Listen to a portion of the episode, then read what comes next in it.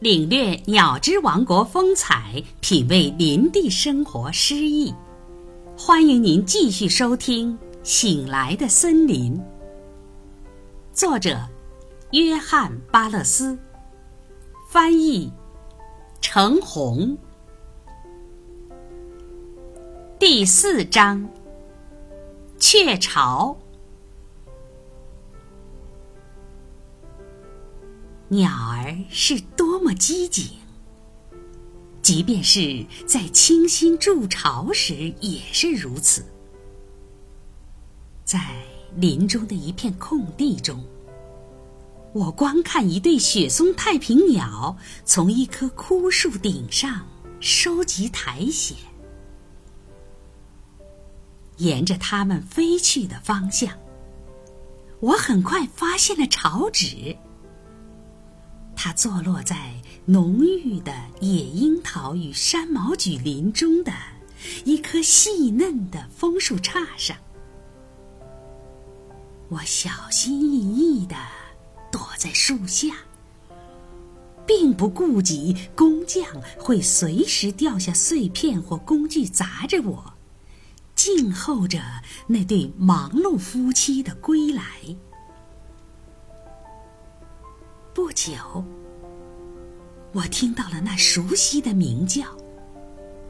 随后，雌鸟翩然而至，毫无疑虑地落在还没有完工的雀巢上。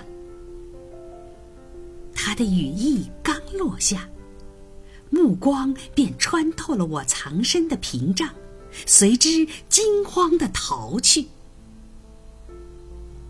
片刻之间。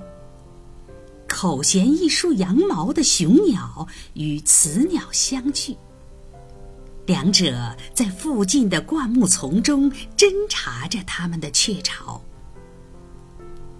口中衔物。它们带着恐惧的神态盘旋着，直到我离开，伏身于一根原木后面，才肯接近雀巢，然后。其中的一只试探着落在雀巢上，但依然疑虑重重，又迅速离去。随之，它们又双双飞来，在反复的窥探、侦查之后，而且显然是经过了再三的考虑与磋商，才小心翼翼地开始工作。在不足半小时之内，似乎他们就衔来了足够全家用的羊毛。这是一个实实在在、富有希望的小家。带着电衬，恐怕用针线都无法将它编织成这般的天衣无缝。在不足一周内。雌鸟就开始产卵，共产卵四枚，分多日产出。卵的色彩是白中泛紫，在大的那端有黑色斑点。经过两周的孵化，雏鸟成型。除了美洲金翅雀外，这种鸟比其他鸟类筑巢季节要晚。在我们北方的气候中，不到七月，它的巢很少开工。其原因，如同金翅雀一样，或许是在早期无法为幼鸟找到合适的食物，像多数。诸如知更鸟、麻雀、蓝鸲、绿霸翁、鹪鹩等常见鸟类一样，这种鸟有时寻求偏僻的荒野来养育其后代，有时则在有人烟的地方安营扎寨。据我所知，有一个季节。一对雪松太平鸟在一棵苹果树上筑巢，那果树的树枝摩擦着一所房子。在开始筑巢的前一两天，我留意到，鸟夫妇仔细地查看苹果树的每一节树枝，雌鸟在前，雄鸟随后，带着关切的神情。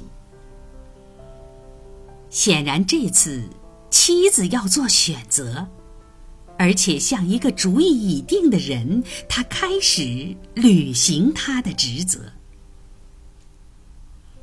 最终，在一条延伸至房子低侧房的高枝上选好了巢址。接下来是夫妻间相互的祝贺及爱抚，然后双双飞走去寻找筑巢的材料。鸟巢要比鸟的体积大，而且非常柔软。无论从哪方面而言，它都是一流的住宅。还有一次，当在林中散步或漫步时，因为我发现，在阅读自然之书时是不能像跑步那样匆忙的，我被单调的敲击声所吸引。显然，它距我只有几十米之遥。我自言自语地说：“有人在盖房子了。”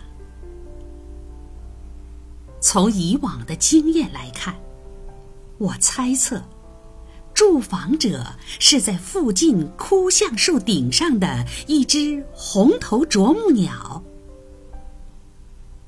在小心翼翼地朝那个方向移动时，我注意到，在接近腐朽的树干顶部，有一个圆洞，大约像一个一英寸半的钻头所钻的洞。